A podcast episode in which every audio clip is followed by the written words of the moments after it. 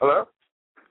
Hey, what's going on, Brother Williams? How are you, sir? Uh, I'm doing great. I'm in uh, soundcheck uh, in New York City right now, about to play a show with another Grammy Award-winning Chris Dave and Chino Palladino.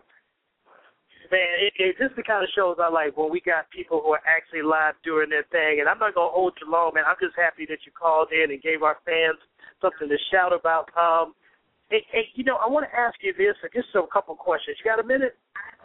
Yeah, I got a quick minute. All right. Hey, just just on background check, I know music has been in your family since you were spit out. Why the saxophone? Why, was that your first choice? It was not. First was drums. And uh, really? All of the drum, yeah, when I was in elementary school, and uh, all the guys in the drum section were bad, and and the, and the band director used to always say, "You need to be more like Steven Holt, the sax player."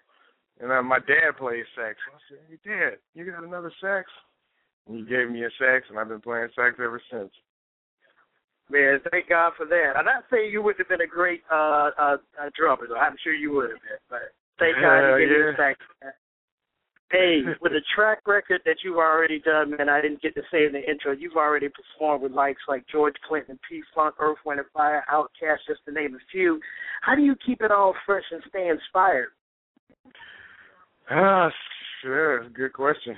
Keep the love strong, you know, keep pushing and striving and desiring, and never settle for don't get comfortable. I think that's what I do.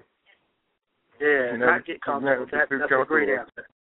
Yeah. That's a great answer for you young musicians coming up. Don't get comfortable just because you did something great. There's still more to do in life. Hey, looking back, who taught you the most about music, if you had to name one person?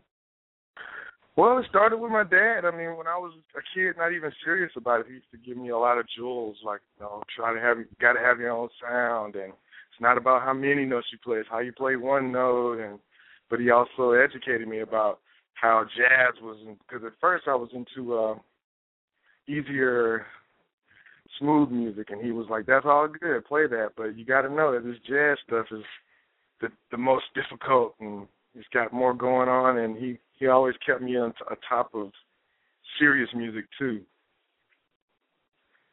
So I guess I would have to say my dad. And then one more, my, my college professor really got me straight with music, like every aspect of it. I got a master's degree, so, you know. Yeah, at Howard, right? I was through it all, yeah.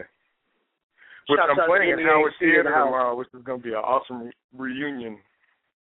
Oh, going back home. Yeah. Hey, uh, shout out to the M E A C, by the way. Yeah, definitely, all the way. H B, uh, historically black. Sorry, everybody, hey, but uh, we love it. Hey, just one more question. Uh, and, by the way, guys, if you're just tuning in, we've got the chance to speak with Grammy Award-winning saxophonist Kebbi Williams.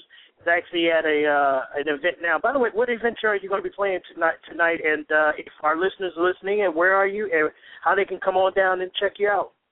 We're going to be at the Highline Ballroom tonight with Chris Dave, Pino Palladino, Chris Dave and the Drumheads tonight in New York City, eight o'clock. Be there or be square. Yeah, New York. Last question for Kebbi Williams, man. Is there anyone you haven't worked with yet and that you would be looking to collaborate with? Oh, theater makers and dancers. Really? Yeah, that's where my, my heart is at now, theater and dance. Powerful. Well, brother, go ahead and get back to your thing, man. I wish I was in New York. Come check you out. But you, you, you hail from a, a, a alumna, as they say down uh, here. Yeah. Where, where, and I where would can like we find say, it? I would like to say I have a show coming up in Atlanta, too, uh, May nineteenth, Music in the Park, Kids, Orchestra, Song for the Community. It's a free concert starting at four o'clock until sunset. There'll be an orchestra.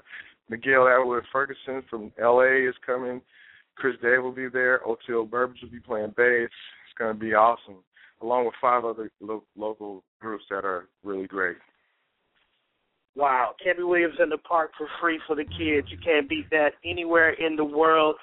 Mister Williams, thanks so much for hanging out with us, man. It's been a pleasure. Thank you so much for having me.